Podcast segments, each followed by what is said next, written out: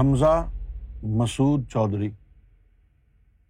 میرا سوال یہ ہے کہ جو شیعہ حضرات کہتے ہیں کہ دس پارے آئے اور آنے ہیں، حضرت علی کی بکری کھا گئی تھی، کیا یہ بات ٹھیک ہے؟ قرآن پاک میں اللہ تعالیٰ نے خود کہا ہے کہ ہم نے اس کی حفاظت کی ذمہ داری لی ہے۔ آپ برائے مہربانی بتائیں۔ حضرت علی کی بکری تو نہیں نے تو نہیں کھایا، شیعہ حضرات میں یہ مشہور ہے کہ ابو بکر کی بکری کھا گئی تھی۔ یہ ہے مشہور۔ اور دس پارے آنے ہیں، اس کا ذکر نہیں ہے، وہ کہتے ہیں کہ قرآن کے چالیس پارے تھے۔ دس کہاں ہیں؟ وہ بکری کھا گئی۔ تیس کہاں تھے؟ جو بکری نے نہیں کھائے۔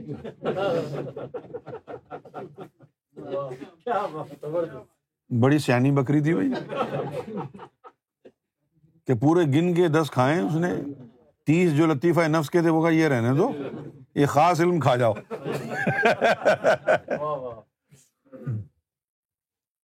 اچھا اب ہم یہ شیعہ کو کہتے ہیں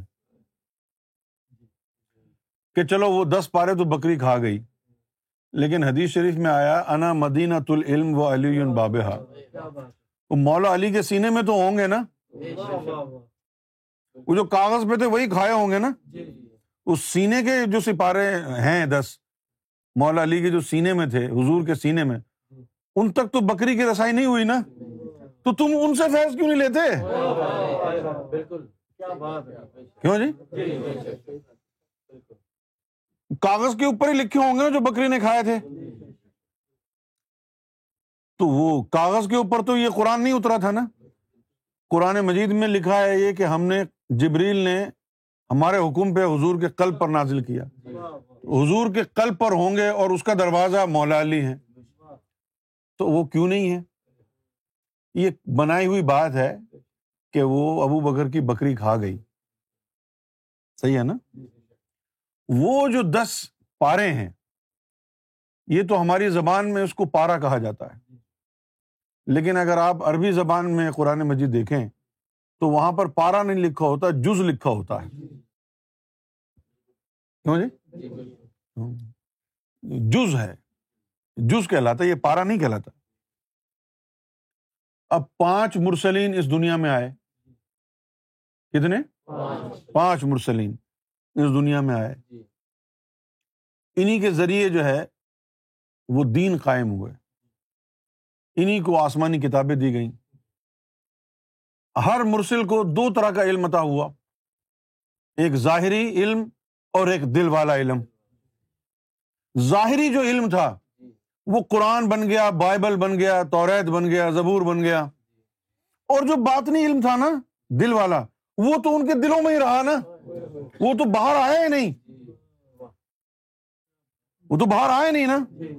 اب وہ جو دل والا علم تھا وہ آدھا اس مرسل نے اپنے لیے استعمال کیا نبوت کے لیے اور آدھا اپنی امت کے ولیوں کے لیے۔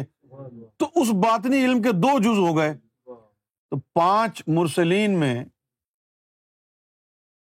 ہر مرسل کو وہ باطنی علم ملا۔ تو ہر مرسل نے اس کے دو جز بنا لیے، ایک اپنے لیے، ایک اپنی امت کے ولیوں کے لیے۔ تو پانچ مرسلین کا باطنی علم دس جز کہلایا۔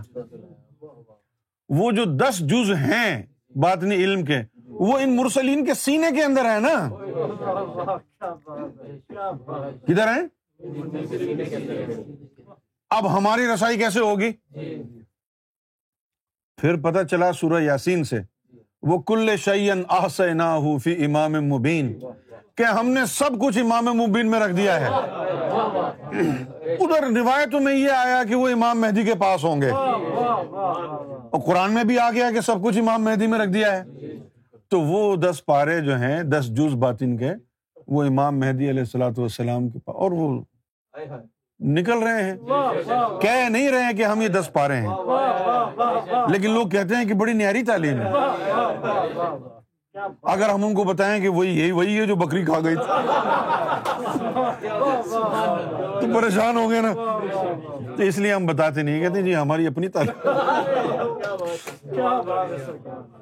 یہ وہی تعلیم ہے نا۔ جو بکری کھا گئی تھی، تو بکری کے پیٹ سے نکال لی ہم نے۔